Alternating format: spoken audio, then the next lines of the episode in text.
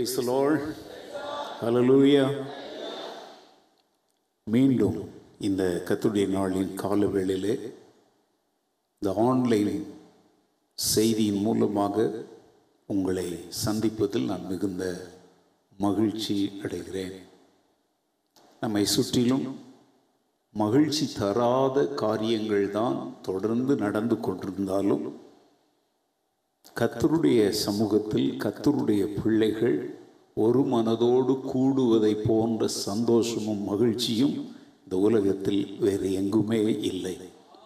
அல்லேலூயா. கிறிஸ்தவ ஐக்கியம் இந்த உலகம் தரக்கூடாத சமாதானத்தையும் சந்தோஷத்தையும் நம்முடைய வாழ்க்கையிலே அருளுகிறது. அதனால் இந்த குவாரண்டைன் இந்த லாக்டவுன் பீரியடில் நீங்கள் வீடுகளிலே தனித்தனியாக பிரித்து வைக்கப்பட்டிருந்தாலும் உள்ளத்திலே உலகெங்கும் உள்ள தேவ பிள்ளைகளோடும் உன்னதத்தில் இருக்கிற தேவனோடும் சரியான உறவுள்ளவர்களாயிருங்கள் என்று உங்களுக்கு நான் ஆலோசனை சொல்லுகிறேன். உங்களுடைய வீட்டுக்குள்ளேயே முடங்கி கிடந்து நல்லா சாப்பிட்டு நல்லா தூங்கி புதிய புதிய விளையாட்டுக்களை கற்றுக்கொண்டு இன்னும் என்ன டிவியில் வருகிற அத்தனை உலக குப்பைகளையும் கவனித்து இந்த பொன்னான நேரத்தை வீணாக்கி போடாமல் தேவனோடு உறவுள்ளவர்களாயிருங்கள். என்னென்ன விதத்தில் தேவ பிள்ளைகளோடு உறவு கொள்ள முடியுமோ அவர்களோடு தொடர்பு கொண்டு உங்களுடைய ஆத்துமாவை அனலுள்ளதாக நீங்கள் வைத்து கொள்ள கர்த்தர் உங்களுக்கு இரக்கம் கட்டளையிடுவாராக. அல்லேலூயா. இந்த முந்தா நாள் பாஸ்ரமாவுடைய மூத்த சகோதரர் என்னை விட வயதிலும் ஊழியத்திலும் மிகவும் சிறந்த அனுபவமுடைய, என்னை விட மிக அதிகமான தாழ்மையும் அதிக ஜபஜீவியமும் வேத தியானமும் கொண்ட ஒரு தாழ்மையான கர்த்தருடைய தாசன், கர்த்தருடைய ஊழியக்காரர் மோகன் மாணிக்கராஜ் அவர்கள் கர்த்தருக்குள் இளைப்பாற சென்று விட்டார். அவருடைய மரணம், எவ்வளோ பேருடைய மரணங்கள் எங்களை பாதித்து கொண்டே இருக்கிறது, ஆனால் அவருடைய அன்டைம்லி டெத், அந்த ஏன்னா எங்களுக்கு வந்து அந்த கடைசி நிமிடத்தில் தான் அந்த முழு தகவல்கள் கிடைத்ததுனாலே அவருக்காக எந்த விதத்திலும் எங்களால் உதவி செய்ய முடியாத ஒரு சூழ்நிலைக்குள் நாங்கள் தள்ளப்பட்டோம். அவரெல்லாம் இன்னும் பல ஆண்டுகள் உயிரோடு இருந்து இந்த உலகத்திலே ஊழியம் செய்திருப்பாரானால் ஒவ்வொருவருக்கும் ஆண்டவர் தாளந்துகள், கிருபைகள், அழைப்பு, வரங்களை வித்தியாசமாய் தந்திருக்கிறார். ஆனால் எனக்கு நல்லா தெரியும், அவருக்கு இன்னாயுசு நாட்கள் அதிகமாக கொடுக்கப்பட்டிருந்தால் தேவனுடைய ராஜ்யத்திற்கு மிகவும் பயனுள்ள பிரயோஜனமுள்ள ஒரு ஊழியராக அவர் இருந்திருப்பார் என்பதில் எந்த சந்தேகமுமே இல்லை.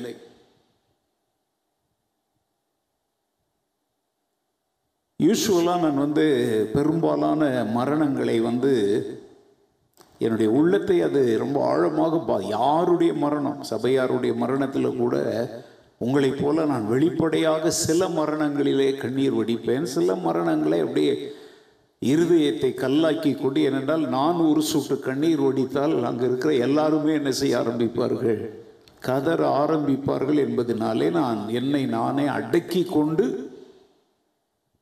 அந்த அடக்க ஆராதனைகளை முடித்துவிட்டு நான் வருவேன். மரித்து போனவர் என் மனைவியினுடைய சகோதரன் என்பதனாலே அல்ல, அது மனித மாம்ச உறவு. ஆனால் அவருடைய அந்த மரணத்திலே யாருக்கும் தெரியாது நான் கண்ணீர் வடித்தேன் என்பது யாருக்குமே தெரியாது. தனிமையில் என்னுடைய தியான அறையில் நான் அமர்ந்து பல முறை நான் அழ ஆரம்பித்தேன். என்னுடைய அழுகையை எனக்கு கட்டுப்படுத்த முடியவில்லை. திரும்பவும் சொல்கிறேன், இது மாம்ச உறவினால் வந்த ஒரு அழுகை அல்ல. ஏனென்றால் அவருடைய வாழ்க்கையை நான் அறிவேன், அவருடைய தாழ்மையை நான் அறிவேன், அவருடைய தேவ பக்தியை நான் அறிவேன். ஆண்டவரிடத்தில் நான் கேட்ட, ஆண்டவரே நீதிமான் எடுத்து கொள்ளப்படுகிறான், அதை கவனிப்பார் யாரும் இல்லை. நூறுல நூற்றி ஒன்றுங்கிற மாதிரி இவருடைய மரணமும் போகிறதே என்கிற ஒரு வேதனை. இதை எதற்காக இந்த இடத்துல நான் சொல்கிறேன் அப்படின்னா, இன்னைக்கு அநேகருடைய கேள்விகள், தேவன் ஏன் பரிசுத்தவான்களை எடுத்துக்கொள்கிறார்? துன்மார்க்கர் பாவிகள் மரித்துட்டு போகட்டும், ஏன் பரிசுத்தவான்களை ஆண்டவர் காப்பதில்லை? சில கேள்விகளுக்கு அப்படியே எடுத்த கவுத்தான்னு சொல்லலாம், நம்ம பதில் சொல்ல முடியாது. ஆனால் சில சமயங்களிலே நடக்கிற எல்லாவற்றுக்குமே தேவன்தான் பொறுப்பானவர் என்று குற்றம் சாட்டுகிற அந்த குணத்திலிருந்து நாம் வெளியே வர வேண்டும். தேவன் மனிதனை தன்னை போலவே சிருஷ்டித்திருக்கிறார். ஆராய்ந்து அறிந்து பகுத்தறிந்து காரியங்களை செய்கிற தன்மை மனிதனை தவிர இந்த உலகத்தில் வேறெந்த சிருஷ்டிக்கும் என்ன செய்யப்படவில்லை, தரப்படவில்லை. அதனால் தேவன் தந்திருக்கிற அறிவு, புத்தி, ஞானம் இவைகளை பயன்படுத்தி நம்முடைய வாழ்வை காத்து கொள்ள வேண்டிய ஒரு கடமையும் நமக்கு இருக்கிறது. உதாரணத்துக்கு சொல்கிறேன், நீங்கள் ஒரு மருத்துவமனைக்கு போகிறீங்க அப்படின்னா, ரோட்டில் இருக்கிற எல்லா மருத்துவமனைக்குள்ளேயும் போயிடக்கூடாது. மருந்துகளை எடுக்கிறீங்க அப்படின்னா யார் என்ன சொன்னாலும் எடுக்கக்கூடாது. அப்படி நீங்கள் ஆராய்ந்து பகுத்தறிந்து தேவ நடத்துதல் இல்லாமல் நீங்கள் சில காரியங்களை செய்யும் பொழு செய்யும் பொழுது அதிலே தேவனுடைய பாதுகாப்பு இருக்க என்ன இல்லை, வாய்ப்பு இல்லை. நான் உன்மேல் என் கண்ணை வைத்து உனக்கு என்ன சொல்லுவேன், நீ நடக்க வேண்டிய வழியை. ஒருவேளை மருத்துவமனைக்கு நேராக நீ நடந்தாலும் நீ நடக்க வேண்டிய வழியை உனக்கு யார் காட்டணும்? சொந்தக்காரனும் பக்கத்து வீட்டுக்காரனும் தன்னை அறிவாளி என்று காண்பித்து கொள்ளுகிறவனுடைய ஆலோசனைக்கு உனக்கு உன்னை நீ ஒப்பு கொடுப்பாயானால் நீ தவறு செய்கிறாய்.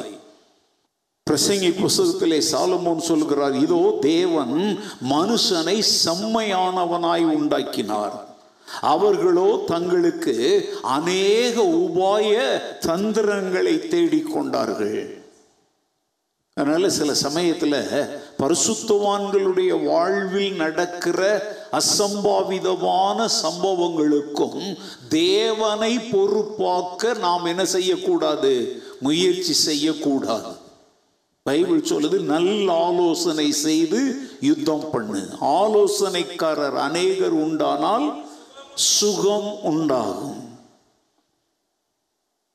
என்னுடைய மைத்துனருடைய மரணத்தை வைத்து உலகமெங்கும் இதை கேட்டுக்கொண்டிருக்கிற தேவ பிள்ளைகளுக்கு நான் இதை சொல்லுகிறேன்.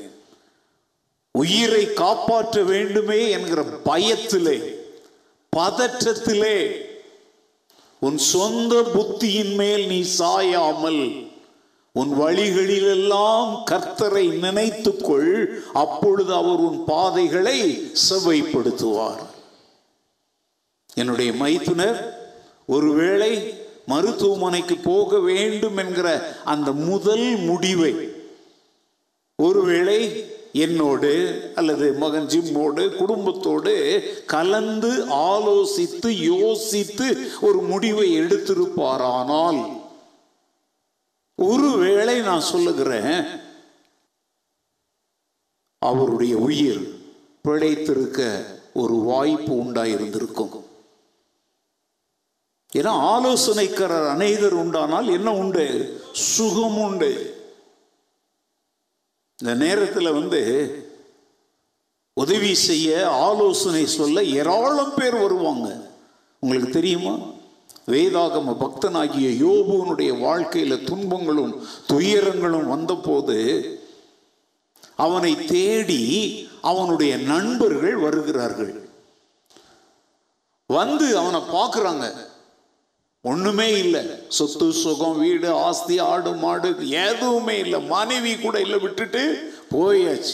தனி மனிதனாய், பட்ட மரமாய், கிளைகள் எல்லாம் வெட்டப்பட்ட மரமாய், பயனற்ற பாத்திரமாய், உச்சந்தலை முதல் உள்ளங்கால் வரை பருக்கள் வந்து அதன் வேதனை தாங்க முடியாமல் சாம்பலை அள்ளி போட்டு கொண்டு ஒரு ஓட்டை எடுத்து தன்னைத்தானே என்ன செய்து கொண்டிருந்தான், சுரண்டி கொண்டிருந்தான். அவனுடைய துக்கம் மகா கொடிய துக்கம் என்று அவனுடைய நண்பர்கள் கண்டு சுமார் ஏழு நாட்கள் ஒண்ணுமே பேசுறதுக்கு அவங்க வாயில் என்ன வரல, வார்த்தையே வரல. நான் உங்களுக்கு சொல்லுகிறேன், இந்த லாக்டவுன் பீரியட்ல தயவு செய்து இந்த யோபு புஸ்தகத்தை ஒரு முறை நீங்க எல்லாரும் வாசிங்க. அதிலே தேவ ஞானத்தை நீங்கள் கண்டடைவீர்கள். வெஸ்ட் பெங்கால் யூனிவர்சிட்டியில யோபு புத்தகத்தை பிலாசபி பாடம் படிக்கிறவர்களுக்கு ஒரு பாட புஸ்தகமாக வைத்திருந்தார்கள். பிலாசபி எங்க இருக்குது? யோபு புத்தகத்தில். அது ஞானம். தயவுசெய்து நான் உங்களுக்கு சொல்கிறேன், கடந்த ஆண்டு நான் வந்து வெளிநாட்டிலிருந்து வந்து ஒரு மாதம் மருத்துவமனையில் இருந்த காலத்திலே நான் வேதாகமத்தின் பல புத்தகங்களை மீண்டும் மீண்டும் வாசி, அதில் குறிப்பாக எரேமியா புஸ்தகம், புலம்பலின் புத்தகங்களை நான் அதிகமாய் வாசித்தேன். அதிலே அநேக தேவ ஞானத்தை ஆண்டவர் எனக்கு வெளிப்படுத்தினார். புலம்பல் புஸ்தகம் தேசத்தின் பரிதாப நிலைமைக்காக தேவனுடைய ஊழியக்காரன் உள்ளம் நொறுங்கி உள்ளம் உடைந்து வேதனைப்பட்டு தேவனை நோக்கி அவன் ஏறெடுத்த ஒரு மன்றாட்டு, கண்ணீர், புலம்பல். எப்போதும் போல அந்த சங்கீதத்தின் நீதிமொழிகளையே வாசித்துட்டு இருக்கிறாம வேதத்தின் பல பக்கங்களை தேடி வாசியுங்கள். வேதம் சொல்லுகிறது, கர்த்தருடைய புஸ்தகத்திலே என்ன செய்யுங்கள், தேடி வாசியுங்கள். ஓகே, காரியத்து வருகிறேன். அதற்கு அப்புறம் யோபுவினுடைய நண்பர்கள் அவனோடு பேசுறாங்க. யோபு புஸ்தகத்தில் அவனுடைய நண்பர்கள் மாறி மாறி மாறி அவனோடு பேசின பகுதிகள் தான் ரொம்ப அதிகமாக இருக்குது. அவனை குற்றப்படுத்துகிறார்கள். நீ என்ன ஆண்டவரை குறை சொல்றியான்னு. அவன் ஆண்டவரை குறையே சொல்லல, இவங்களே அப்படி சொல்றாங்க.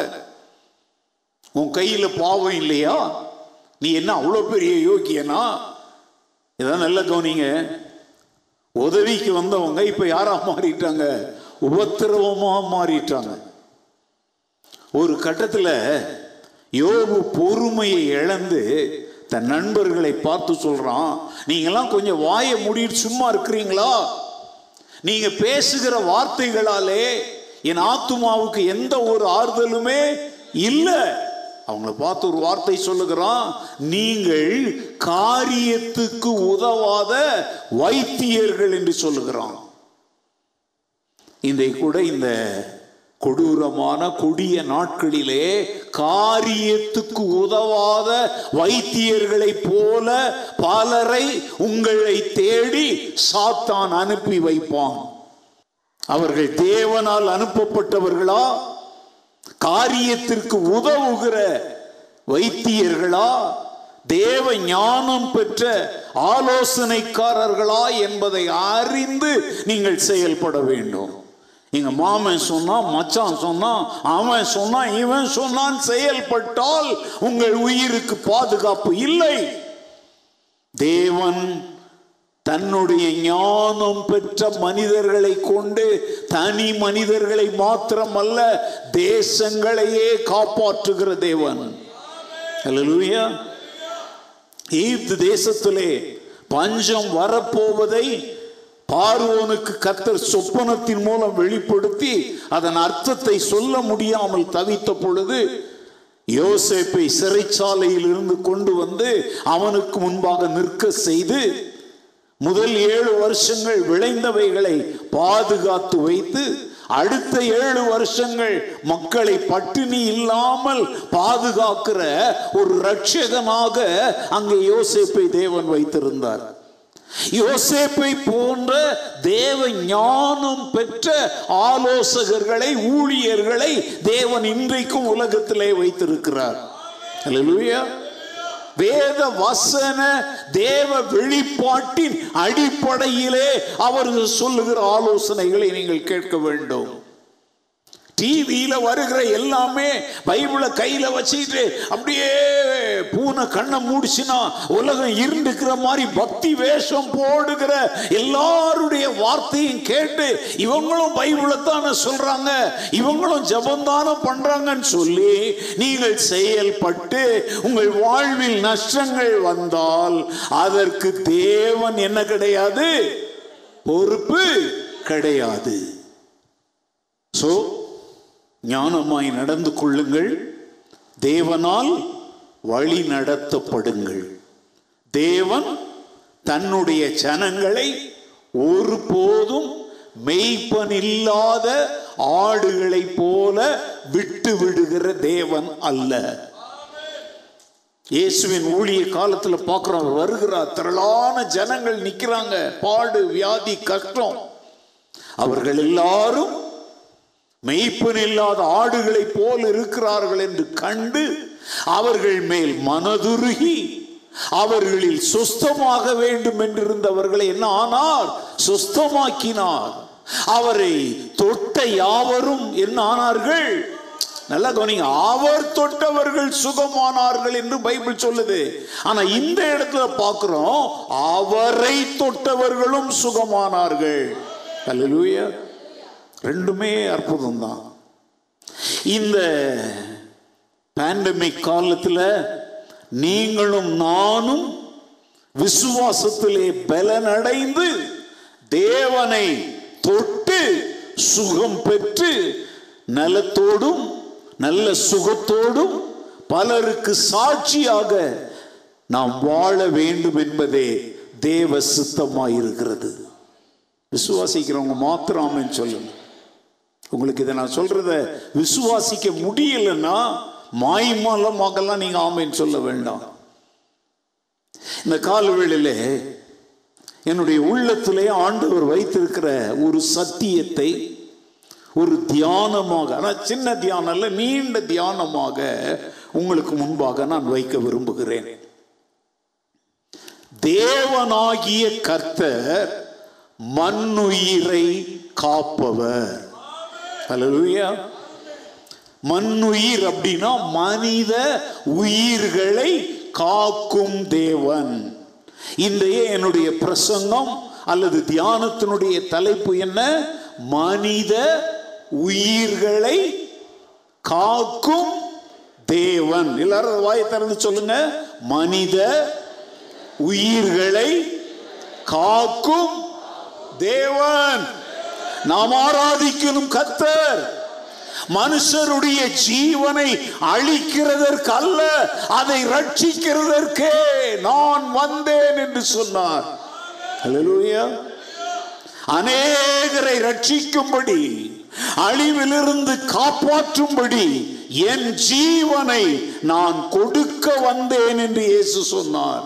அப்படின்னு அர்த்தம் என்ன, நம்முடைய ஜீவன் காப்பாற்றப்பட வேண்டும் என்பதற்காகத்தான் அவர் தன் ஜீவனை விலையாக கொடுத்தார். இதுதான் மீட்பின் சத்தியம். இந்த நாட்களிலே இதை நீங்கள் மீண்டும் மீண்டும் மீண்டும் தியானித்து அசை போட போட இஞ்சி மஞ்சள் ஏலக்காய் கிராம்பு இதுல இருந்து வருகிற இம்யூனிட்டி பவரை விட, நோய் எதிர்ப்பு சக்தியை விட இந்த விசுவாசத்தின் எண்ணங்கள் செத்து போன உடைய உடம்பின் இரத்தத்தின் அணுக்களை அது உயிர் பெற செய்யும் என்று கர்த்தருடைய நாமத்திலே நான் அறிவிக்கிறேன். அல்லேலூயா. கர்த்தருடைய வார்த்தை ஜீவனும் வல்லமையும் உள்ளது. அது ஆத்துமாவை என்ன செய்யும், உயிர்ப்பிக்கும். எண்ணங்களை உயிர்ப்பிக்கும். எண்ணங்கள் உயிர்ப்பிக்கப்பட்டால் சரீரம் உயிர்ப்பிக்கப்படும். அல்லேலூயா. இந்த காலவேளையில் ஒரு நற்செய்தியோடு நான் உங்களுக்கு முன்பாக நிற்கிறேன். தேவன் நமது வியாதிகளிலிருந்து நம்மை குணமாக்கி நமக்கு வரப்போகும் அழிவுகளிலிருந்து நம்மை தப்புவிக்க அவர் வல்லவராய் இருக்கிறார். அல்லேலூயா. ரெண்டு நாளாகமும் பத்தொன்பதாவது அதிகாரம் பதினோராவது வசனத்தில், second Chronicles chapter nineteen verse eleven, அங்க என்ன படிக்கிறோம்? உத்தமனுக்கு கர்த்தர் துணை. உத்தமனுக்கு வார்த்தை பாருங்க, எப்போ துணை? எப்போதும் துணை. அல்லேலூயா. நல்லா கவனிங்க, உத்தமனுக்கு கர்த்தர் துணை. இப்போ ஒரு கேள்வியை எழுப்போம், எப்போ துணையாயிருப்பார்? பதில் ரொம்ப சிம்பிள், எப்போதும் துணையாயிருப்பார். நீ உத்தமனாய் வாழ்கிற வரைக்கும் அவர் உனக்கு துணையாயிருப்பார். அல்லேலூயா. பணக்காரனுக்கு கர்த்தர் துணை என்று வேதம் சொல்லவில்லை. படித்தவர்களுக்கும் சமுதாயத்தில் அந்தஸ்து உள்ளவர்களுக்கும் அவர் துணை என்று வேதம் சொல்லவில்லை. உத்தமனுக்கு கர்த்தர் துணை. இப்போ இந்த காலத்தில் உலகமே நடுநடுங்கி கொண்டிருக்கிற தொடர் வியாதிகளாலே கலங்கி தவித்து போயிருக்கிற இந்த காலத்திலும் இந்த வசனம் உண்மைதான். வானமும் பூமியும் ஒளிந்தாலும் தேவனுடைய வார்த்தையோ அதில் உள்ள ஒரு எழுத்தோ அதனுடைய ஒரு உறுப்போ என்ன செய்யாது? ஒளிந்து போகாது என்று வேதம் சொல்லுகிறது.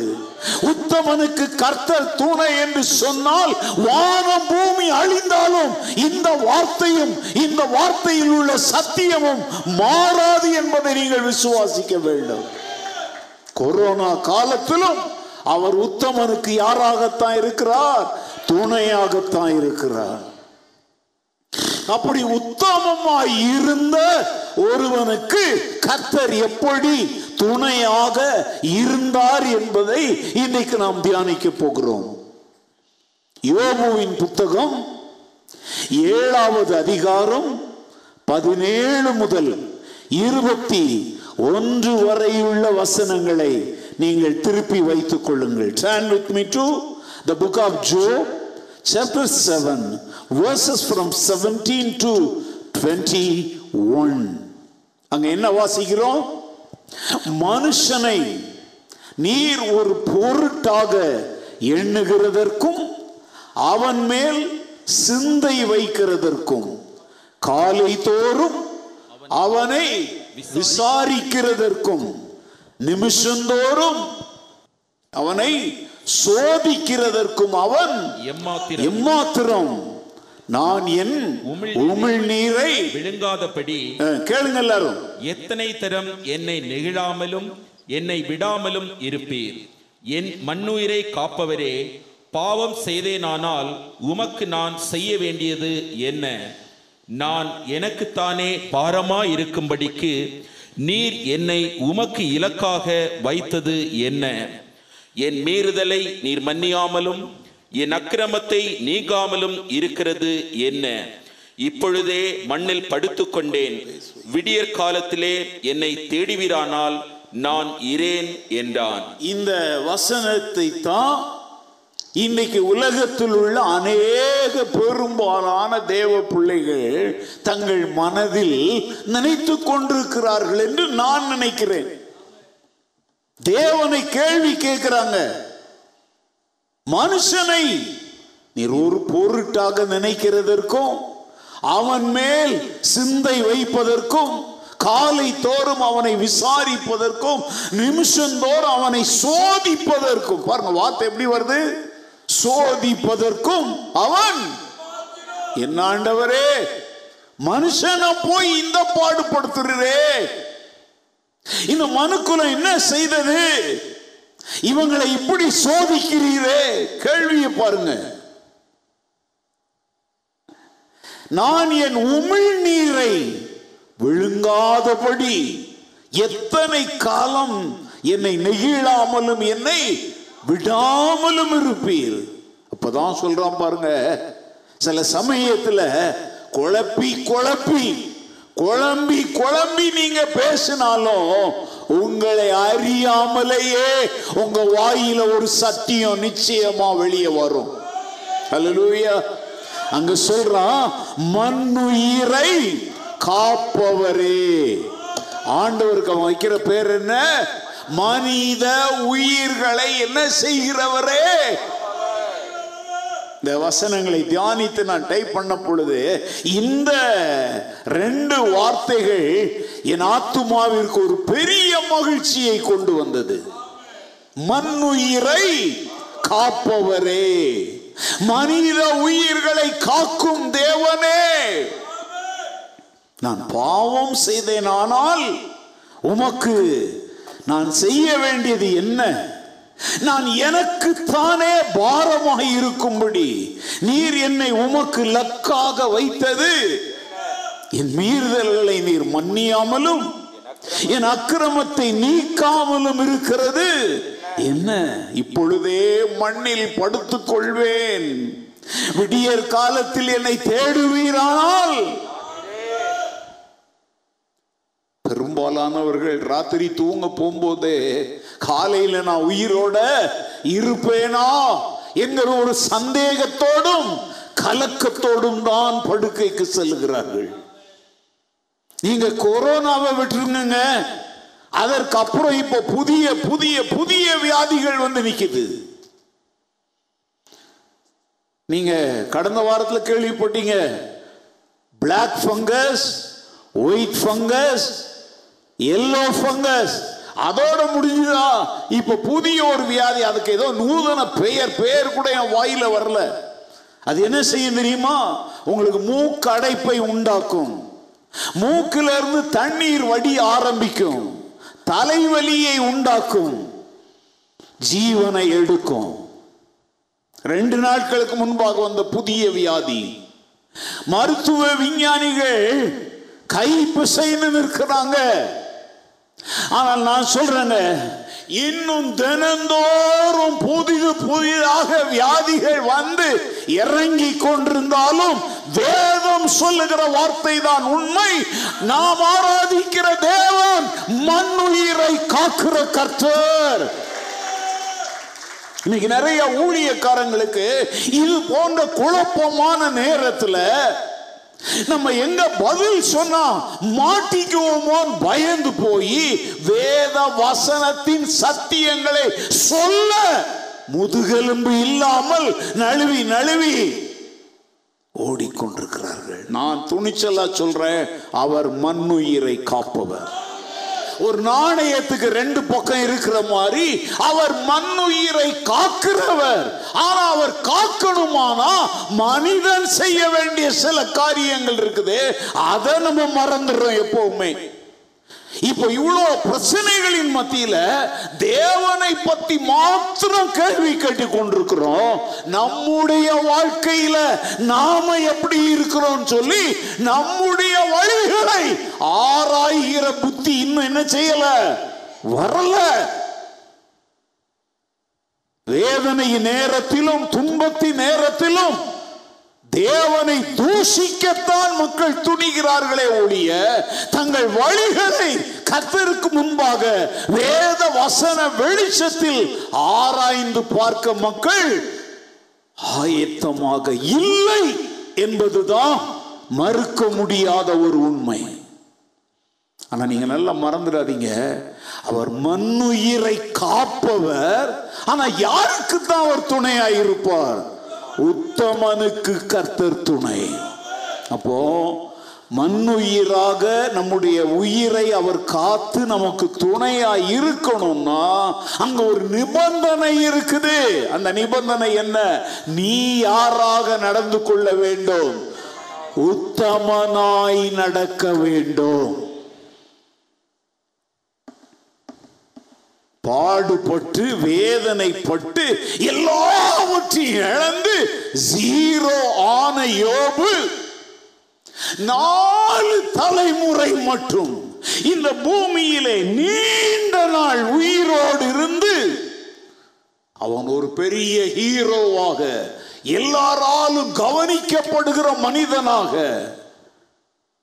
வெட்டப்பட்ட மரம் மீண்டும் துளிர்க்குமோ என்று கேள்வி கேட்டவர்களுக்கு முன்பாக வெட்டுண்டு போன மரங்களையும் மீண்டும் தலைத்து தூள் செய்ய ஒரு கர்த்தர் ஜீவிக்கிறார் என்பதற்கு அந்த யோபு சாட்சியாய் நின்றான்.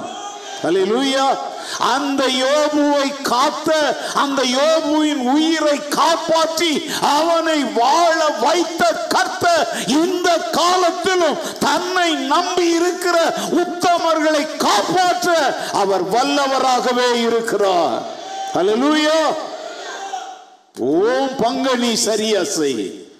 அவர் செய்ய வேண்டியதை நீ கேட்காமலேயே அவர் செய்வார். தன் பிள்ளைகளுக்கு இன்னது தேவை என்பதை பரமபிதா என்ன செய்திருக்கிறார்? நன்றாய்.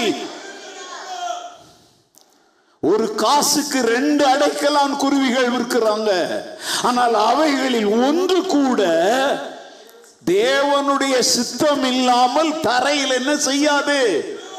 அப்படின்னா ஒரு காசுக்கு ரெண்டு அடைக்கலான் குருவினா ஒரு அடைக்கலான் குருவியினுடைய விலை எவ்வளவு? அரை காசு. அரை காசு மதிப்புள்ள ஒரு சின்ன குருவி கூட பரமபிதாவின் சித்தம் இல்லாமல் தரையில விழாதுன்னு அர்த்தம் என்னன்னா செத்து மடியாது. ஏங்க, அரை காசு மதிப்புள்ள ஒரு சின்ன குருவியின் மேல் கர்த்தர் இவ்வளவு அக்கறையாய் இருப்பாரானால் அவருடைய சாயலின்படி, அவருடைய ரூபத்தின்படி, அவருடைய பிரதிநிதியாக, அவருடைய சித்தத்தை செய்யும்படி இந்த பூமியிலே படைக்கப்பட்டிருக்கிற உங்கள் மேலும் என் மேலும் மண்ணுயிரை காக்கிற கர்த்தர் எவ்வளவு மேலான அக்கறை உள்ளவர் என்பதை இந்த காலவெளியில உங்களுடைய உள்ளத்துல நல்லா எழுதி வச்சுக்கோங்க. யோபுவின் உயிரை காப்பாற்றி அவனுக்கு மறுவாழ்வை தந்த கர்த்தர் இந்த வார்த்தைகளை கேட்டுக்கொண்டிருக்கிற உங்களுக்கும் எனக்கும் அதையே செய்ய வல்லவராயிருக்கிறார். பைபிள்ல பாருங்க, நிறைய பக்தர்களை பற்றி படிக்கிறோம். எல்லாவற்றையும் சொல்ல நேரம் இல்லை. தாவீதை எப்படி ஆகிலும் கொன்றே தீருவேன் சொல்லி சவுல் ராஜா என்ன செய்தான்? அலைந்தான். இரவும் ஒரு இடத்துல காட்டுக்குள்ள சவுலும் தாவீதும் நேர் நேராக சந்திக்கும் நிலைமை வந்தது. தாவீது சவுலை பார்த்து கேட்கிறான், ராஜாவே, என்னை போய் வேட்டையாடுறதுக்கு ராஜாவாகிய நீங்க போய் இப்படி காடு காடா அலையலாமா? நான்லாம் ஒரு தெள்ளு பூச்சி. தெள்ளு பூச்சிக்கு வந்து போன வாரம் ஜிம் பிரசங்கத்தில் விளக்கு கொடுத்தாங்க. ஞாபகம் இருக்கா உங்களுக்கு? இந்த விவசாயிகள் வயல் நிலங்களில் அறுவடை செய்து அந்த அறுவடை பொருட்கள் நெல் இது மாதிரி வச்சுருக்கும்போது அதில் ஒரு சின்ன பூச்சி இருக்கும். அது பூச்சின்னா அதை நீங்கள் தொட்டாலே அது என்ன ஆகிடும்? பவுடராக போயிடும். தட்ஸ் கால் தெள்ளு பூச்சி. அவன் சொல்கிறான், நான் எம்மாத்திரம், என்ன போய் எதுக்கு நீங்க வேட்டையாட அலைகிறீங்க? நீங்க எவ்வளவு பெரிய ராஜா, நீங்க கர்த்தரால் அபிஷேகம் பண்ணப்பட்டவர்.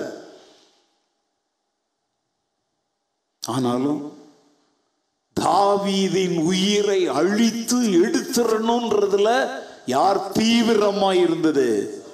ஆனா சவுலின் கைக்கு தாவீதின் உயிரை காப்பாற்ற மண்ணுயிரை காக்கும் தேவன் வல்லவராய் இருந்தாரா? அந்த சவுலின் கையில தாவீதின் உயிர் மடியட்டும் என்று ஆண்டவர் விட்டுட்டாரா? இன்னைக்கு நம்முடைய உயிரை எடுத்தே தீர்வேன்னு சொல்லி சவுலை போல படையெடுத்து வருகிற எத்தனை கொரோனா போன்ற வியாதிகளின் கைக்கும் நம்மை தப்புவிக்க நமக்கு ஒரு தேவன் இருக்கிறார். அல்லேலூயா.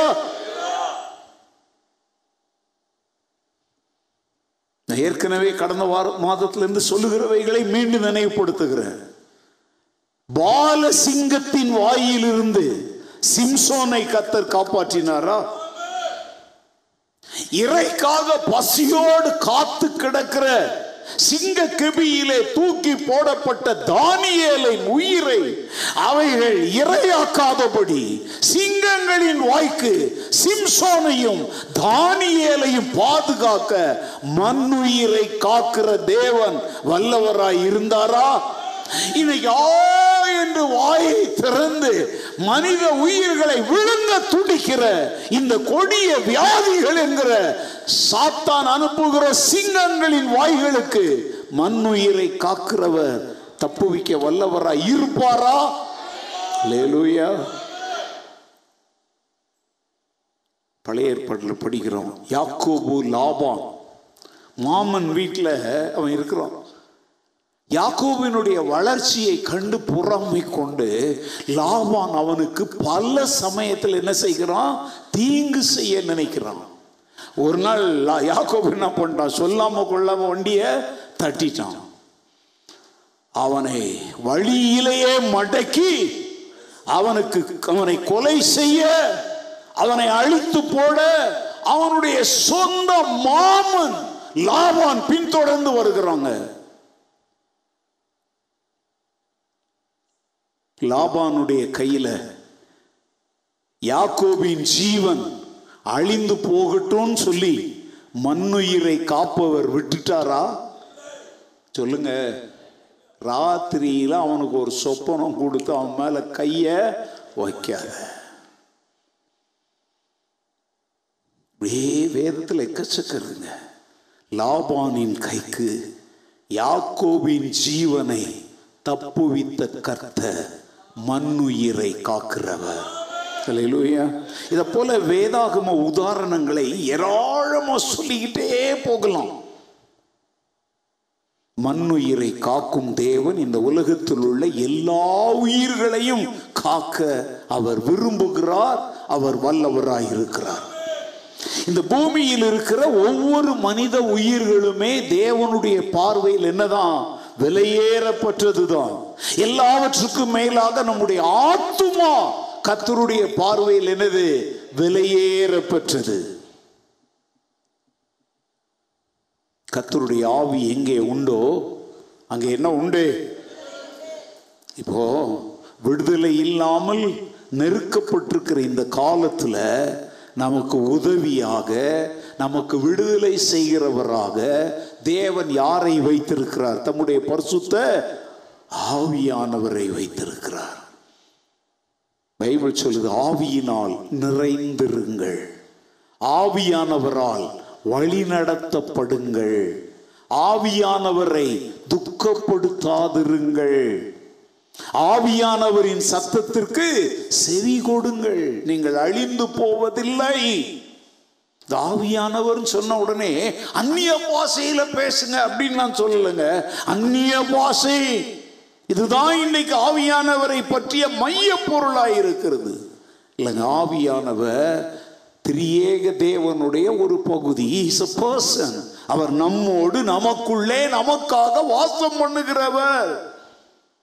அவருடைய சத்தத்திற்கு நாம் செவி கொடுத்தால் எல்லா தீங்குக்கும் நம்மை விலக்கி விடுவித்து பாதுகாக்கும் பரிசுத்த ஆவியானவர் அவர். பரவசப்படுத்துகிற ஆவியானவர் அல்ல, பாதுகாக்கும் பரிசுத்த ஆவியானவர். அல்லேலூயா. வேதத்தை வாசி. எல்லா வசனங்களையும் நான் சொல்ல விரும்பல, நேரம் இல்லை. நீதிமானுக்கு ஒரு கேடும் வராது என்று வேதத்தில் வாசிக்கிறோம். அப்புறம் கேடு வராம இருக்கணும்னா நம்ம யாரா இருக்கணும்? இதுதான் கண்டிஷன். யோபுவின் புத்தகம் இரண்டாவது அதிகாரம் பதிமூன்றாவது வசனத்தை பாருங்க. The book of Job, chapter two, verse thirteen. அவன் அவன் துக்கம் கொண்டாடிய மகா கொடிய துக்கம் என்று கண்டு ஒருவரும் அவனோடு ஒரு வார்த்தையையும் பேசாமல் இரவு பகல் ஏழு நாள் அவனோட கூட தரையிலே உட்கார்ந்திருந்தார்கள். வார்த்தைகளை கவனிங்க. யோபுவின் நண்பர்கள் வந்து அவன் துக்கம் மகா கொடிய மகா மகான் விட்டுருந்தா பரவாயில்ல, கொடிய துக்கம், துக்கமே கஷ்டமானது. அதுல ரெண்டு வார்த்தையை வேற சொல்றார். மகானா கொடிய அப்படின்னா வார்த்தைகளை புரிஞ்சுக்கோங்க. அப்படின்னு கண்டு ஒருவரும் அவனோடு ஒரு வார்த்தையையும் பேச முடியாமல் இரவு பகல் ஏழு நாள் அவனோடு கூட என்ன செய்தார்கள்? யோபுவின் கொடிய வியாதியின் நேரத்தில் அவனை தேடி அவனுடைய நண்பர்கள் வந்தார்கள். ஆனால் அவங்களால் அவங்களுக்கு என்ன சொல்ல முடியல, சொல்ல முடியாத நிலையில் அவனை பார்க்குறாங்க. சில சமயத்தில் ஆங்கிலத்தை சொல்லுவாங்க, நான் பார்த்தோன்னே ஃபங்க் ஆயிட்டேன் அப்படின்வோம். செயல்பட முடியாமல் செயலற்றவர்களாய் மாறி விடுவோம். அநேக சமயத்தில் பலர் அழுகிறாங்க, கண்ணீர் விடுகிறாங்க. இந்த யோபுவின் நண்பர்களை போலத்தான் நமக்கும் என்ன செய்யறது அப்படின்னு தெரியாம செயலற்றவர்களாய் நாம் நின்று விடுகிறோம். அப்படின்னா இந்த வசனம் என்ன சொல்லுது தெரியுமாங்க? யோபுவுக்கு வந்த துன்பம், துயரம், வியாதி, பாடு, பிரச்சனை என்பது மகா கொடுமையான ஒன்று. நிறைய பேர் சொல்லுவாங்க, நான் யோபு மாதிரி சோதிக்கப்படுறேங்க, இதை போல உலகமாக போய் வேற எதுவுமே இல்லைங்க. யோபு மாதிரி நீ சோதிக்கப்படுவது உண்மையானா இப்படி இருக்கணும், உன் பிள்ளைங்க எல்லாம் செத்து இருக்கணும், உன் வீடெல்லாம் இடிஞ்சு போயிருக்கணும், ஆடு மாடு ஒட்டகம் ச வயல் நிலம் எல்லாம் போயிட்டு இருக்கணும், மனைவி கூட சாவுடான்னு சொல்லி விட்டு போயிருக்கணும். அந்த அளவுக்கு நீங்க சோதிக்கப்பட்டுட்டீங்களா? சும்மா அந்த வேதாகம பக்தர்களெல்லாம் எடுத்து வச்சுக்கிட்டு புண்ணை செறிஞ்சா சுகமாக இருக்கிற மாதிரி யோபு மாதிரி சோதிக்கப்படுறேன்னு கதெல்லாம் விடாதீங்க. யோபுவை போல கொடுமையாய் சோதிக்கப்பட்ட மனிதன் பேர் ஒருவர் இல்லை. வசனம் என்ன சொல்லுது? வியாதி மனிதனுக்கு ஒரு கொடிய துக்கத்தை என்ன செய்யும்? உண்டு பண்ணும். ஆனால் அந்த கொடிய வியாதி துக்கத்தின் மத்தியிலும் அவனை விடுவிக்க ஒரு கர்த்தர் ஜீவிக்கிறார். அல்லேலூயா! நீங்க அந்த யோபுவினுடைய முடிவை பாருங்க. வியாதியோடும் மகா கொடிய துக்கத்தோடும் இருந்த யோபுவை மூன்றாம் நான்காம் தலைமுறை வரை சுகத்தோடும் ஆசீர்வாதத்தோடும் இந்த பூமியில் நெடுநாளாய் அவன் வாழ்ந்தான் என்று வேதம் சொல்லுகிறது. யோபுவை வாழ வைத்த கர்த்தர் இப்ப பரலோகத்தில் கால் மேல கால் போட்டு சிங்காசனத்தில் அப்படியே நாலு தூதர்கள் விசிறி வீச உட்கார்ந்துட்டு இருக்கல, இப்போ அருகாமையில் இந்த வார்த்தையை கேட்டுக் கொண்டிருக்கிற உன்னையும் விடுவிக்க உன் அருகாமையிலே நிற்கிறார் என்பதை நீ விசுவாசிக்க வேண்டும். அல்லேலூயா! நாம் ஆராதிக்கிற தேவன் மலை வாசஸ்தலங்களிலே உல்லாசமாய் வாழ்கிற தேவன் அல்ல. தமது ஜனங்களின் உபத்திரவத்தின் நேரத்திலே அவர்களை விடுவிப்பதற்காக அவர்கள் அருகாமையிலே நின்று கொண்டிருக்கிற கர்த்தர். இப்போ இந்த வார்த்தைகளை நான் பேசும் பொழுது உலகத்தின் எந்த மூலையில நீங்க ஒரு சுருண்டு அப்படியே ஜீவன் போகிற ஒரு பூனையை போல, ஒரு நாயை போல நீங்க விழுந்து கிடக்கலாம். ஜீவன் தரும் வார்த்தைகளை கவனிங்க. மண்ணுயிரை காக்கிற கர்த்தர் யோபுவை வாழ வைத்து அவனை எழுப்புவது போல உங்களையும் எழுப்ப இதோ உங்கள் அருகில் நிற்கிறார் என்று நான் உங்களுக்கு சொல்லுகிறேன். விசுவாசிக்கிறவர்கள் பாக்கியவான்கள். அல்லேலூயா!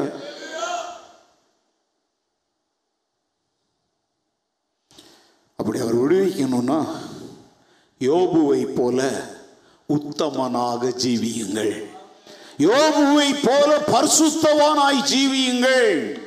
உத்தமமும் பரிசுத்தமும் உண்மையுமான வாழ்க்கைக்கு பரிசாக தேவன் அவர்களுக்கு விடுதலையையும் சுக வாழ்வையும் தருகிறார் என்பதே வேதம் கொடுக்கிற சத்தியம். தேவ பக்திக்கு தரித்திரமும் பாடுகளும் தான் பங்கு என்று வேதம் ஒருபோதும் சொல்லவில்லை. கர்த்தர் நீதிமானை சோதி தருகிற நேரங்கள் உண்டு. அதெல்லாம் வருட கணக்கில் புரட்டி எடுக்க மாட்டார். நீ உத்தமன் என்று நீதி உள்ளவன் என்று நிரூபித்தால் கார்மேகம் போல வந்த கஷ்டங்களும் காரியங்களும் உன்னை விட்டு அகன்று போகும். இருளிலே உனக்கு வெளிச்சம் உதிக்கும். அந்த யோபுவை குறித்து யோபுவின் புத்தகம் ஒன்று ஒன்று என்ன சொல்லுது தெரியுமாங்க? ஊத் தேசத்திலே யோபு என்னும் பெயர் கொண்ட ஒரு மனுஷன் இருந்தான்.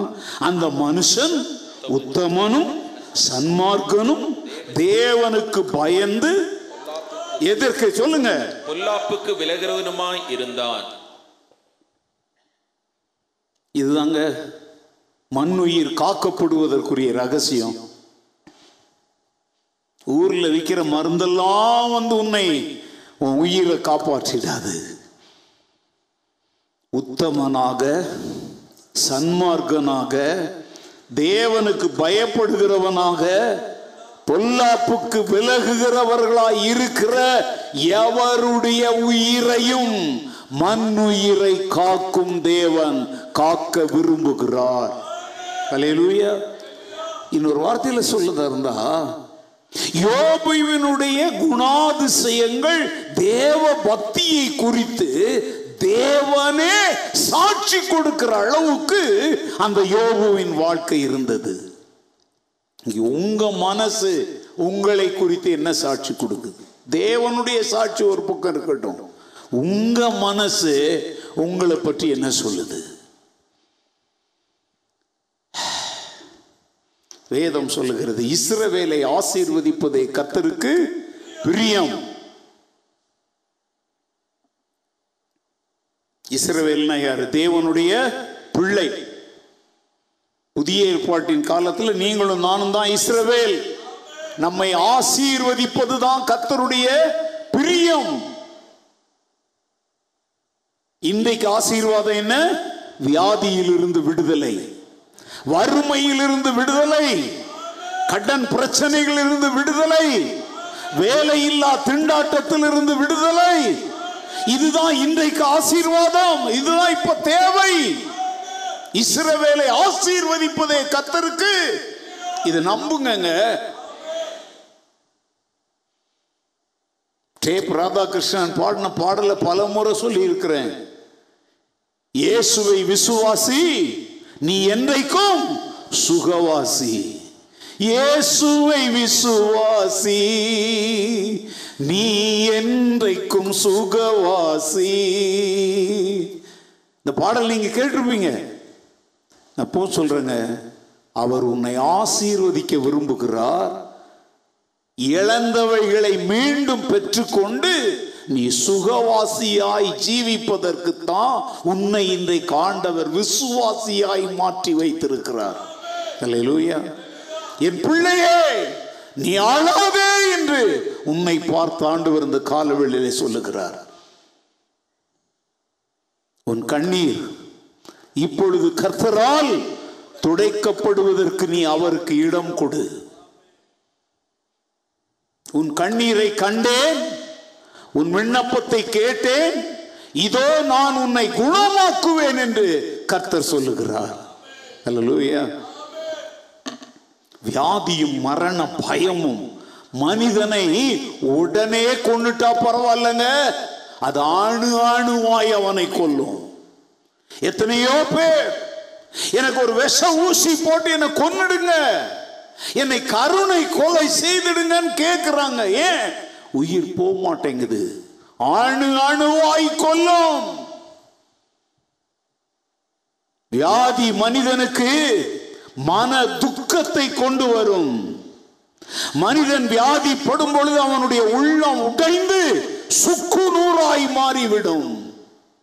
நாங்க பார்க்கிறோங்க, சும்மா ஒரு சின்ன ஒரே ஒரு இருமல் உடனே போன் பாஸ்டர்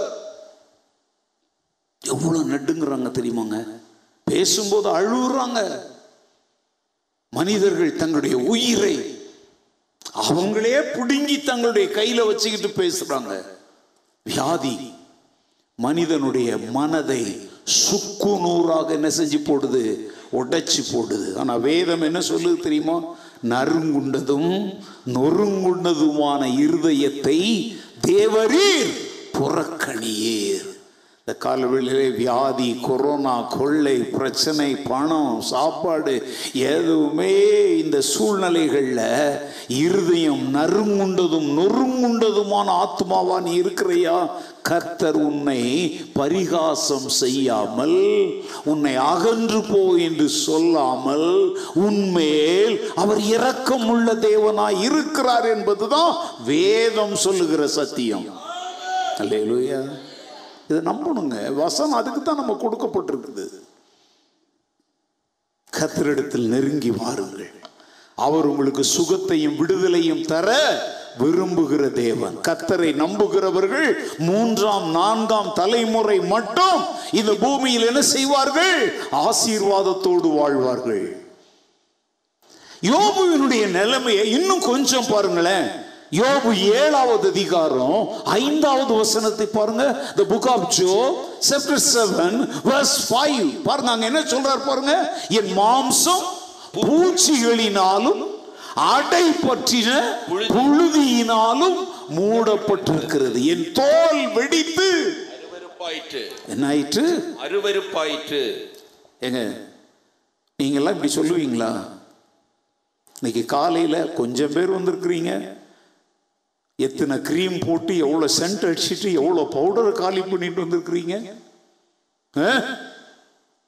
யோபு சொல்றான், தன்னுடைய துன்ப நேரத்தில் என் மாம்சம் பூச்சிகளாலும் அடை அடைன்னு தெரியுமாங்க, இந்த தலைமுடி வந்து அப்படியே ஒட்டி நிறைய பேர் பார்த்துருப்பீங்களே சாமியாருங்க, பெண்கள், அவங்களுக்கு அதான் அடை பற்றிக்கிறது. அதை பிரிக்கலாம் முடியாது. இனிமேல் அடை பற்றிய புழுதியினாலும் மூடப்பட்டிருக்கிறது. என் தோல் வெடித்து எனக்கே அதை பார்க்க எப்படி இருக்குது? உங்களுடைய வாழ்க்கை யோபுவை போல புலம்புகிற அளவுக்கு வேதனையும் வருத்தமும் அருவருப்பும் கண்ணீரும் சஞ்சலமும் நிறைந்ததாய் இந்த யோபு ஏழு ஐந்தை போல நீங்களும் சொல்லிக் கொண்டிருக்கிறீர்களா? உங்கள் மாம்சம் அழுகி பூச்சிகள் அதிலே ஓடுகிறதா? உங்களுடைய தோல் வெடித்து அருவருப்பாய் காணப்படுகிறதா? யோபுவை குணமாக்கின கர்த்தர், மண்ணுயிரை காப்பவர், இன்றைக்கும் ஜீவிக்கிறார். உன் சூழ்நிலைகளை மாற்ற அவர் வல்லவர். நீ உத்தமனாய், தேவனுக்கு பயப்படுகிறவனாய், சன்மார்க்கனாய், பொல்லாப்புக்கு விலகிறவனாய் ஜீவித்தால் யோபு ஏழு ஐந்து நிரந்தரமானது அல்ல. கர்த்தர் இந்த சூழ்நிலையை மாற்றுகிற தேவன். பைபிள் சொல்லுது, நீ விசுவாசித்தால் தேவனுடைய மகிமையை. மாம்சம் என்ன நிலைமையில் இருந்தாலும் சரி, நீ விசுவாசித்தால் தேவனுடைய மகிமை என்ன செய்யலாம்? காணலாம்.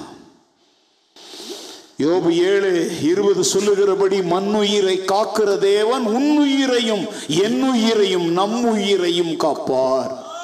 சொல்லுங்க எல்லாரும், மண்ணுயிரை காக்கிற தேவன் என்னுயிரையும், பக்கத்தில் இருக்கிறவங்களை பார்த்து சொல்லுங்க, உன்னுயிரையும், கையை எப்படி சொல்லுங்க, நம் உயிரையும் காக்க வல்லவர்.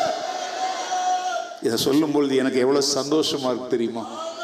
ஏதோ புதுசா என் உடம்புக்குள்ள ரத்த அணுக்கள் உருவாக்குகிற மாதிரி நான் ஃபீல் பண்றேன்.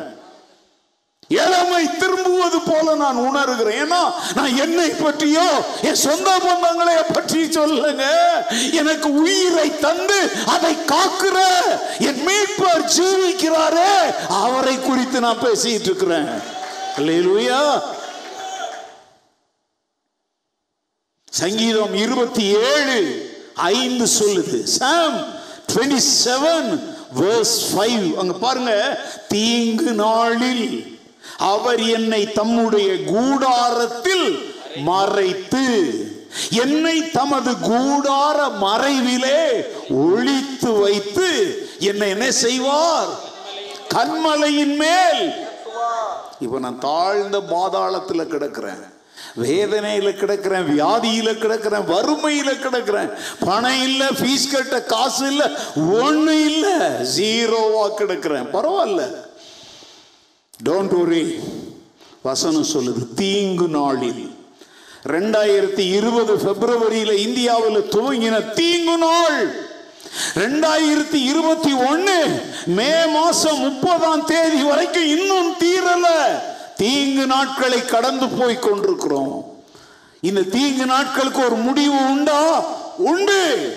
வேதம் சொல்லுகிறது, தீங்கு நாளில் அவர் உத்தமனை, தேவனுக்கு பயப்படுகிற பரிசுத்தவானை, சன்மார்க்கனை, பொல்லாப்புக்கு விலக்குகிறவனை தம்முடைய கூடாரத்தின் மறைவிலே ஒளித்து வைத்து நம்மை என்ன செய்வார்? மீண்டும் கண்மலையின் மேல் நிறுத்துவார். தாழ்ந்த பாதாளம் தான் முடிவு நினைச்சிடாத. மண்ணுயிரை காக்கிறவர் தன் கரத்தை நீட்டி உன்னை தூக்கி மீண்டும் உன்னை கண்மலையின் மேல் நிறுத்துவார். ஹல்லேலூயா. ஊழியர்களே, சபை போயிடுச்சு, சபை ஆராதனை இல்ல, சபையில வருமானம் இல்ல. உங்களுக்கு தெரியுமாங்க, நீங்க நிறைய பேரு விசுவாசிகள் தான் கஷ்டப்பட்டு கிடக்குறாங்க அப்படின்னு நினைக்கிறாங்க. எத்தனையோ ஊழியர்கள் ஒரு ரூபாய் வருமானம் இல்லாம, பிள்ளைகளுக்கு சாப்பாடு கொடுக்க வழி இல்லாமல் தவித்து கொண்டிருக்கிறார்கள் என்பது உங்களுக்கு தெரியுமா? ஐம்பது பேரை வச்சு, முப்பது பேர், நாற்பது பேரை வச்சு கிராமங்களில் ஊழியம் செய்கிற ஊழியர்களுக்கு அவங்களுக்கே என்ன இல்லை? சாப்பிட சாப்பாடு இல்லை. ஊழியத்தை நான் இழந்துட்டேன். உங்களுக்கு தெரியுமா, ஒரு ஊழியக்காரர் மரித்து போயிட்டார்னா அவருடைய மனைவி பிள்ளைகளுக்கு அரசாங்கமோ அவர்கள் ஊழியம் செய்த ஸ்தாபனமோ எந்த பென்ஷனும் கொடுக்காது. கர்த்தரே அவர்களுடைய பங்கு. அந்த ஊழியக்காரர் செத்த வாரத்தில் சபையில் ஒரு ஆறுதல் கூட்டம் நடத்தி ஒரு சிறப்பு காணிக்கையை எடுத்து, பாஸ்ரமா எங்களால முடிஞ்சதை தரோம், இனி கர்த்தர் உங்களை நடத்துவார்னு அடுத்த வாரம் இன்னொரு ஊழியக்காரரை கூட்டிட்டு வந்து அந்த சபையை நடத்துவாங்க. இதுவரைக்கும் தன் கணவனுடைய ஊழியத்தை நம்பி வாழ்ந்த அவருடைய மனைவி பிள்ளைகள் இப்ப கேரம் பிளாட்ஃபார்மா மாறுறாங்க. நான் சொல்றேன், இந்த வார்த்தைகளை கேட்டுக்கொண்டிருக்கிற கணவனை, மனைவியை, ஊழியரை இழந்த குடும்பம் யாராவது இந்த வார்த்தைகளை கேட்டுக்கொண்டிருப்பீங்களா? சங்கீதம் இருபத்தி ஏழு அஞ்சு நீங்க விசுவாசிங்க. ஆண்டவர் உங்களை மீண்டும் கண்மலையின் மேல் நிறுத்த அவர் வல்லவராயிருக்கிறார். ஹல்லேலூயா. எங்களுடைய அகாப்பே திருச்சபைகள்ல கூட எங்களை நம்பி எங்களோடு உடன் ஊழியர்கள் இருக்கிறார்கள். நாங்கள் தாங்க வேண்டிய மிஷனரிகள் இருக்கிறார்கள். நாங்கள் போஷித்து வளர்த்து கொண்டிருக்கிற அநாதை இல்லத்தின் சிறுவர்கள் இருக்கிறார்கள். கடந்த ஆண்டு முதல் எங்களுடைய ஊழியத்தின் வருமானம் தலைகளாய் போய்விட்டது. ஆனால் இந்த ஊழியத்தின் தலைவனாய் நிற்கிற நான் சொல்லுகிறேன், கர்த்தர் இந்த ஊழியத்தை மீண்டும் கண்மனையின் மேல் நிறுத்துவார் என்பதில் எனக்கு கடுகளவும் சந்தேகமே இல்லை. ஏன்? அவர் மண்ணுயிரை காக்கிற தேவன். அல்லேலூயா. பிரசங்கம் வந்து விசுவாசிகளுக்கு மாத்திரம் இல்லைங்க, ஊழியர்களுக்கும் தான். இந்த வசனத்துல இருந்து நான் கற்றுக்கொண்டது என்ன தெரியுமா? மனுஷனுக்கு தீங்கு நாட்கள் வரும். அந்த தீங்கு நாட்கள்ல கர்த்தர் அவனுக்கு துணையாக இருக்க வேண்டுமானால் அவன் தேவனுக்கு முன்பாக யாராயிருக்கணும்? உத்தமனாயிருக்கணும். ரெண்டு, தீங்கு நாட்களில் கர்த்தர் அவனை விட்டுட்டு ஓடிலாம் போக மாட்டார். அவனை பாதுகாக்கும் துணையாக அவனோடு தான் இருக்கிறார். அவனோட இருந்து வேடிக்கை பார்க்கிறவர் இல்லை. தீங்கு நாளில் தமது கூடாரத்தின் மறைவிலே அவரை பாதுகாத்து வைக்கிற கர்த்தர். ஆகாப் யேசபேல் காலத்தில் எலியாவை காடுகளுக்குள்ளே ஒளித்து வைத்து காப்பாற்றினார். அவன் நினைச்சுக்கிட்டான், நான் ஒருத்தன் தான் கர்த்தருக்கு பயந்து நடக்கிறேன்னு சொல்லி. ஆனா ஒரு மனிதனை கர்த்தர் அரண்மனையில் வைத்திருந்தார். அவனை கொண்டு ஏழாயிரத்திற்கும் அதிகமான தேவதாசர்களை குகைகளிலும் சந்துகளிலும் பொந்துகளிலும் ஒளித்து வைத்து கர்த்தர் காப்பாற்றினார். அருமையான தேவ ஊழியர்களே, கர்த்தருக்கு ஊழியம் செய்ததுனால இன்றைக்கு எல்லாவற்றையும் இழந்து தலை கவிழ்ந்து நிக்கிறீங்களா? எலியாவையும் ஏழாயிரம் தீர்க்கதரிசிகளையும் பஞ்ச காலத்திலே ஒழித்து வைத்து காப்பாற்றின கர்த்தர் இந்த கொரோனா பேரிடர் காலத்திலே உங்களையும் ஒழித்து வைத்து பாதுகாக்க வல்லவர் என்று பரலோகத்தின் தேவன் சொன்ன செய்தியை இந்த மைக் மூலமா உலகம் எங்கு நான் அறிவித்துக் கொண்டிருக்கிறேன். விசுவாசிக்கிறவர்கள் பாக்கியவான்கள். ஏன்னா நானும் கர்த்தரால் போஷிக்கப்பட வேண்டிய நிலைமையில தான் இருக்கிறேன். கோடி கோடியா கொட்டி வச்சு சாப்பிட்டு இருக்கல, எங்களுக்கும் ஊழியத்தின் மூலம் ஏதாவது வந்தால்தான் மற்ற ஊழியர்களுக்கு பகிர்ந்து கொடுப்பது போல எங்க வீட்டிலையும் அடுப்பு எரியுங்க. அதனால பெரிய சிங்காசனத்துல தலையில கிரீடம் வச்சுக்கிட்டு நான் பேசல. உங்களில் ஒருவனை போல எலியா நம்மை போல பாடுள்ள மனுஷன் என்று வேதம் சொல்லுகிறபடி உங்களில் ஒருவனாக நானும் பாடுள்ள மனுஷனாகத்தான் பிராக்டிக்கலா இந்த வேத உபதேசங்களை பேசிக் கொண்டிருக்கிறேன். அல்லேலூயா. சிலர் சொல்லுவாங்க அவருக்கு என்னப்பா அப்படின்வாங்க. ஆமாங்க, நான் சொல்றேன், தீங்கு நாளிலே என்னை தமது கரத்தின் நிழலினாலே மறைக்கிற கர்த்தரை நான் விசுவாசிக்கிறதுனால எனக்கு என்ன, எனக்கு எந்த குறைவும் இல்லை என்று விசுவாசத்தோடு நான் அறிக்கை செய்கிறேன். அல்லேலூயா. நாம் நடத்துகிற நம்முடைய அனாதை இல்லத்தின் பிள்ளைகள் எல்லாரும் பத்திரமா இருக்கிறாங்க, ஒரு குறைவும் இல்லாமல் நல்ல உணவை கொடுத்து கொண்டிருக்கிறோம். கேட்குறேன், உங்களுக்கு இன்னும் எக்ஸ்ட்ரா காசு வேணும்னா, ஏன்னா பிள்ளைங்களுக்கு இம்யூனிட்டி பவர் குறைஞ்சிடக்கூடாது. சொல்கிறேன், அவங்களுக்கு ஒரு வாரத்தில் ஒரு நாள் அல்ல, முட்டை கொடுங்க, மீன் கொடுங்க, மாம்சம் கொடுங்க, மாத்திரைகள் வாங்கி கொடுங்க, அவங்களுக்கு நல்ல சத்துக்களை கூட்டு. ஏன்னா குழந்தைகள் அல்லவா, எங்க வீட்டில் எங்க பிள்ளைகளுக்கு நாங்கள் அதை கொடுக்கலங்க. ஆனால் இந்த ஊழியத்தை நம்பி என்னை அப்பான்னு அழைக்கிற, ஜிம்மா அண்ணான்னு அழைக்கிற அந்த பிள்ளைகள் சுகமாய் பத்திரமாய் வாழ வேண்டும் என்கிற அறிவு எனக்கு இருக்குமானா, என்னை அழைத்த தேவன் என்னையும் என் பிள்ளைகளையும் என் ஆவிக்குரிய பிள்ளைகளாகிய உங்களையும் வழிநடத்த வல்லவர் என்று நான் விசுவாசிக்கிறேன். அதனால ஒப்பாரி வச்சுக்கிட்டு இதுதான் எங்களுடைய பேங்க் அக்கவுண்ட், இதுக்கு பணம் அனுப்புங்கன்னு உங்ககிட்ட கேட்பதற்காக இங்க நாங்க பிரசங்கம் பண்ணல, உங்களுடைய ஆத்துமாவை போஷிப்பதற்காய் இந்த பிரசங்கத்தை நான் செய்து கொண்டிருக்கிறேன். கண்மலையின் மேல் என்ன செய்கிற தேவன்? பயப்படுறீங்களா? எரேமியாவில் வாசிக்க நேரம் முடிக்க போறேன். எரேமியா ஒன்றாவது அதிகாரம் எட்டிலிருந்து பத்து வரைக்கும், Jeremiah chapter one verses from eight to ten, அங்கே எரேமியாவை பார்த்து ஆண்டவர் சொல்லுகிறார், நீ அவர்களுக்கு பயப்பட வேண்டாம், உன்னை காக்கும்படிக்கு நான் இருக்கிறேன் என்று கர்த்தர் சொல்லி, கர்த்தர் தமது கரத்தை நீட்டி என் வாயை தொட்டு, இதோ என் வார்த்தைகளை உன் வாயிலே வைக்கிறேன், பார், பிடுங்கவும் இடிக்கவும் அழிக்கவும் கவிழ்க்கவும் கட்டவும் நாட்டவும் உன்னை நான் இன்றைய தினம் ஜாதிகளின் மேலும் ராஜ்யங்களின் மேலும் ஏற்படுத்தினேன் என்று கர்த்தர் என்னுடனே சொன்னார். என்னுடனே சொன்னார். ஏங்க சொன்னார் இல்ல, இன்றைக்கும் உன்னோடும் என்னோடும் சொல்லுகிறார். நீ அவர்களுக்கு பயப்பட வேண்டாம், நீ அவைகளுக்கு இந்த வியாதிகளுக்கு பயப்பட வேண்டாம், உன்னை காக்கும்படி நான் உன்னுடனே இருக்கிறேன். அல்லேலூயா.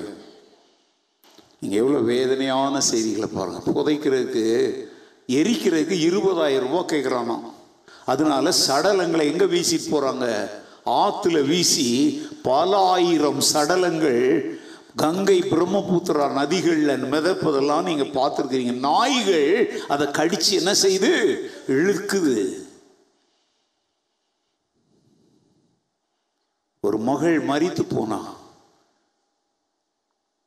கவர்மெண்ட் வந்து சொல்றாங்க பொண்ணுடைய பாடியை வாங்கிட்டு போய் புதைச்சிட்டு எரிச்சிட்டுன்னா, தகப்பன் சொல்லிட்டாரு, கொரோனாவால செத்த பிள்ளை எனக்கு வேண்டான்னு சொல்லிட்டாரு. தாய் தன் பாலகனை மறப்பாளா? மறப்பாள். ஆனால் கர்த்தர் மறவாதவர்.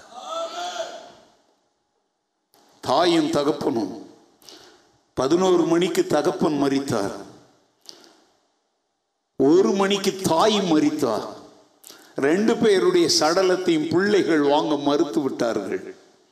கொரோனால செத்தவங்களை கவர்மெண்டே கொண்டு போய் புதைச்சிடுங்கன்னு சொல்லி ஒரு இஸ்லாமிய இளைஞன் பல முயற்சி பண்ணி, அதுக்கெல்லாம் ஆதார் கார்டு வேணும், அது வேணும், இந்த அரசாங்க சட்டம் இருக்கு பாருங்க, செத்தவனை புதைக்கிறது கூட ஆயிரம் சிக்கல்கள். சாவறதே ஒரு பிரச்சனை, செத்தவனை புதைக்கிறதுக்கு ஆயிரம் பிரச்சனை. அந்த வீடியோவெல்லாம் பார்த்த போது என் உள்ளம் உடைந்தது. ஒருவேளை நீங்கள் எப்படி நினச்சிக்காதீங்க, நான் செத்தா ஏன் என்ன புதைக்கிறது கூட இப்படிங்க. அதனால தான் நான் சொல்லிட்டேன், தண்ணியில் விழுந்து செத்தாலோ சாம்பலாக்கப்பட்டாலோ இயேசுவின் வருகையின் நாளில் நான் உயிரோடு எழும்புவேன். எனக்கு உறுதியான நம்பிக்கை இருக்கு. எனக்கெல்லாம் பெட்டி வச்சு பெரிய இதெல்லாம் பண்ணி அடக்கம் பண்ணணும் நான் ஒருபோதும் எதிர்பார்க்கல. ஆனால் உலக மக்கள், சத்தியம் அறியாதவர்கள் அதை செய்கிறார்கள். அதெல்லாம் பார்க்கும் பொழுது உள்ளம் உடைந்து, மனித நேயம் இன்றைக்கு இல்லைங்க. பிள்ளைகளை பெற்றோர் மறுதலிக்கிறார்கள், பெற்றோரை பிள்ளைகள் மறுதலிக்கிறார்கள். இங்கே ஆண்டவர் சொல்றாரு, உன்னை காக்கும்படி நான் உன்னுடனே இருக்கிறேன்.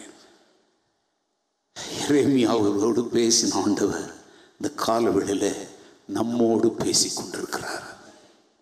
நானே கர்த்தர், வேறொருவர் இல்லை, என்னை தவிர வேறே தேவன் இல்லை என்று கர்த்தர் சொல்லுகிறார். கடைசியா சொல்ற வெளிப்படுத்தல் இரண்டாவது அதிகாரம் பத்தாவது வசனத்தை பாருங்க. The book of Revelation chapter two verse ten. நீ படப்போகிற பாடுகளை குறித்து எவ்வளவும் பயப்படாதே, இதோ நீங்கள் சோதிக்கப்படும்படி பொருட்டாக பிசாசானவன் உங்களில் சிலரை காவலில் போடுவான், பத்து நாள் உபத்திரவப்படுவீர்கள், ஆகிலும் நீ மரண பரியந்தம் உண்மையாயிரு, அப்பொழுது ஜீவ கிரீடத்தை உனக்கு தருவேன். நீங்க இருக்கிற இடங்கள்ல யார் எங்க இருந்தாலும் கரங்களை உயர்த்தி ஒரு ஆமென் அல்லேலூயா சொல்லுவீங்களா? அல்லேலூயா. இங்க ஆண்டவர் சொல்றாரு பாருங்க, நீ பட போகிற பாடுகளை குறித்து எவ்வளவும் பயப்படாதே.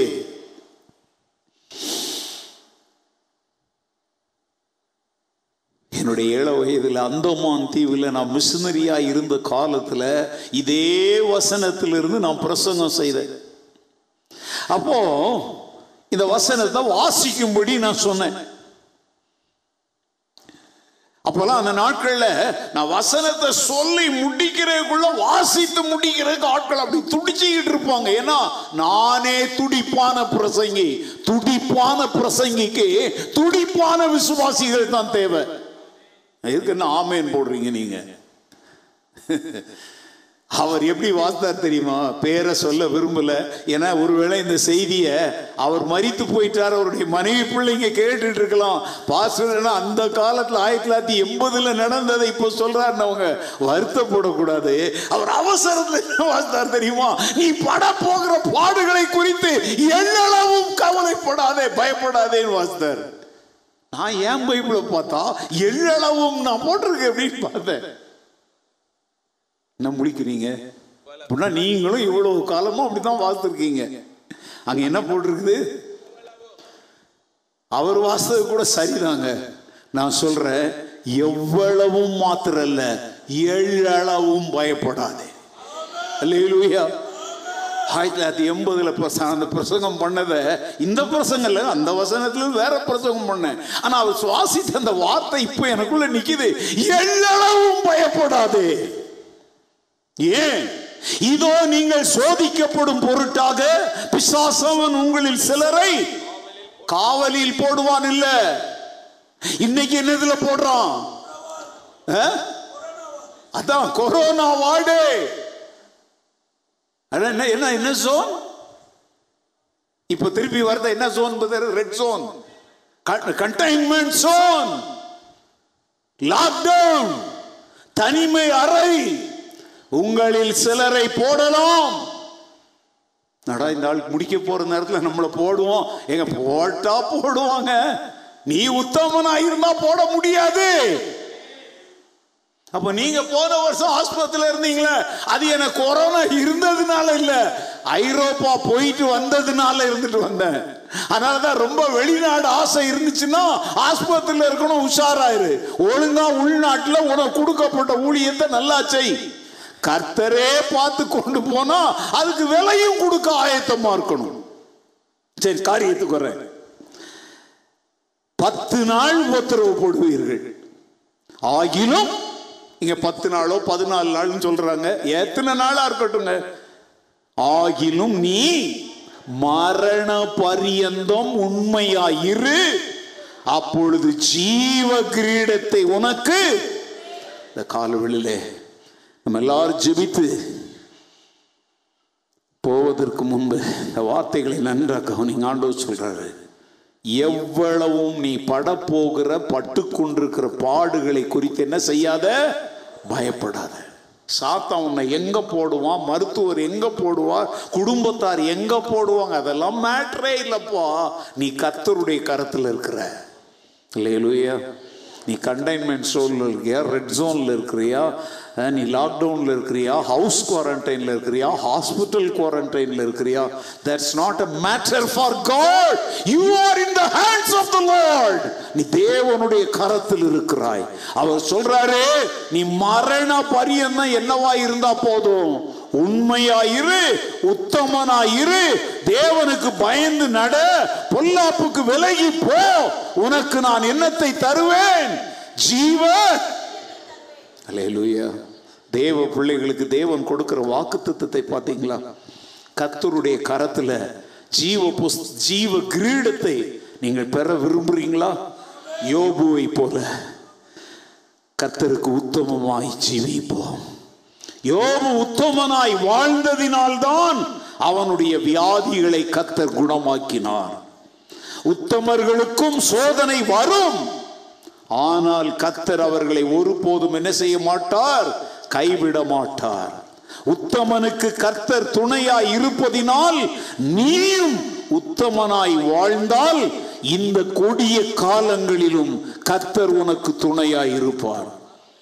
அற்ற குளத்தின் அருநீர் பறவை போல, மீன் இல்லாத குளத்துல பறவைகள் எல்லாம் விட்டுட்டு ஓடுற மாதிரி இந்த கஷ்டமான காலத்துல எல்லாரும் உன்னை கை கழுவிட்டு ஓடிட்டாலும் நீ உத்தமனாய் இருந்தால் கர்த்தர் ஒருவர் உனக்கு துணையாய் நிற்பார். அல்லேலூயா. மீண்டும் சொல்லுகிறேன், மண்ணுயிரை காக்கும் தேவன் உன்னுயிரையும் என்னுயிரையும் நம்முயிரையும் காப்பார்.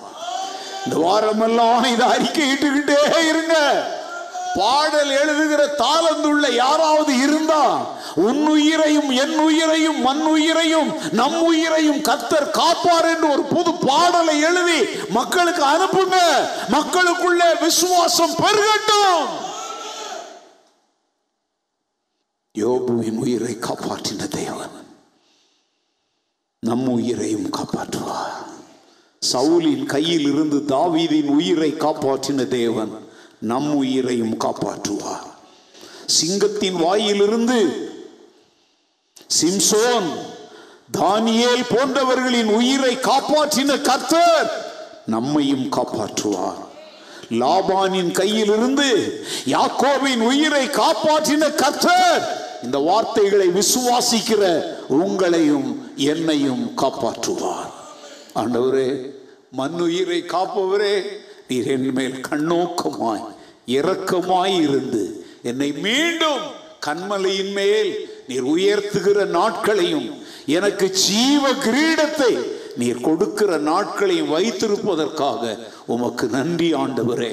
இந்த இடைப்பட்ட காலத்துல உத்தமனாய், நீதிமானாய், பரிசுத்தவானாய், சன்மார்க்கனாய், தேவனுக்கு பயப்படுகிறவனாய், பொல்லாப்புக்கு விலகுகிறவனாய் நான் ஜீவிக்க உம்முடைய கரத்தினாலே என்னை வழி நடத்தும். பரிசுத்த ஆவியானவரே, நான் வழி விலகாதபடி என்னை நேர் பாதையிலே நடத்தும் என்று ஆண்டவரை நோக்கி நாம் ஜெபிக்கலாமா? எல்லார் கண்களையும் மூடுவோம். நீங்கள் வீட்டில் படுத்திருக்கிறீங்களோ, வியாதி படுக்கையில் இருக்கிறீங்களோ, மருத்துவமனையில் இருக்கிறீங்களோ, இல்லை பயணம் செய்துக்கிட்டே இதை கேட்குறீங்களோ, யாராக இருந்தாலும் உள்ளத்தை ஆண்டவருக்கு திறந்து ஆண்டவரை நோக்கி நாம் கேட்கலாம். ஆண்டவரே, இந்த காலவெளியிலே நீர் பேசின உம்முடைய வார்த்தைகளுக்காக உமக்கு நன்றி. நீர் மண்ணுயிரை காக்கும் தேவன், மனிதர்கள் மேல் இரக்கமுள்ள கர்த்தர், உம்மை உத்தமமாய் பின்பற்றுகிறவர்களுக்கு நீர் ஒருபோதும் நன்மையை வழங்காமல் விடுகிற தேவன் அல்ல. யாக்கோபுவின் ஜீவனை லாபானிடத்திலிருந்து காப்பாற்றின கர்த்தர், சவுலின் சவுலின் கரத்திலிருந்து தாவீதின் ஜீவனை காப்பாற்றின கர்த்தர், கொடிய இடுக்கண்களிலிருந்து யோபுவின் உயிரை காப்பாற்றின கர்த்தர், சிங்கங்களின் வாயிலிருந்து சிம்சோனையும் தானியேலையும் காப்பாற்றினவர். இன்னும் வேதத்தில் எத்தனையோ பக்தர்களை பார்க்கிறோம். நீர் இன்றைக்கும் ஜீவிக்கிறீர். தீங்கு நாளில் உம்முடைய கூடார மறைவிலே எங்களை மறைத்து வைத்து பாதுகாத்து எங்களை மீண்டும் கண்மலையின் மேல் உயர்த்துகிற தேவனாய் நீர் இருப்பதற்காக உமக்கு நன்றி. வாயை திறந்து சொல்லுங்க, உமக்கு நன்றி ஆண்டவரே. இந்த காலவிலே உள்ளத்தின் நிலைமையை அறிந்து நீர் என்னோடு பேசினதற்காக உமக்கு நன்றி ஆண்டவரே, உமக்கு நன்றி. இந்த வார்த்தைகளின்படியே எனக்கு நடப்பதாக, நான் அப்படி நடக்கும் என்று விசுவாசிக்கிறேன் என்று சொல்லுங்கள். ஆண்டவரே, இந்த வார்த்தைகளை சொல்லிக் கொண்டிருக்கிற நம்முடைய பிள்ளைகளின் மேல் நம்முடைய கருணையின் கரங்கள் நீட்டப்படுவதாக. அவர்களை தூக்கி எடுப்பீராக, பயங்களை விட்டு அவர்களை விலக்குவீராக, பாழாக்கும் கொள்ளை நோய்க்கும் அவர்களை நீர் விலக்கி பாதுகாப்பீராக. வேதாகம பக்தர்களை பாதுகாத்து பராமரித்து அவர்களை மீண்டும் கண்மலையின் மேல் உயர்த்தின கர்த்தர், இந்த வார்த்தைகளை கேட்டுக்கொண்டிருக்கிற ஒவ்வொருவருடைய வாழ்வையும் மீண்டும் உயர்த்துவீராக.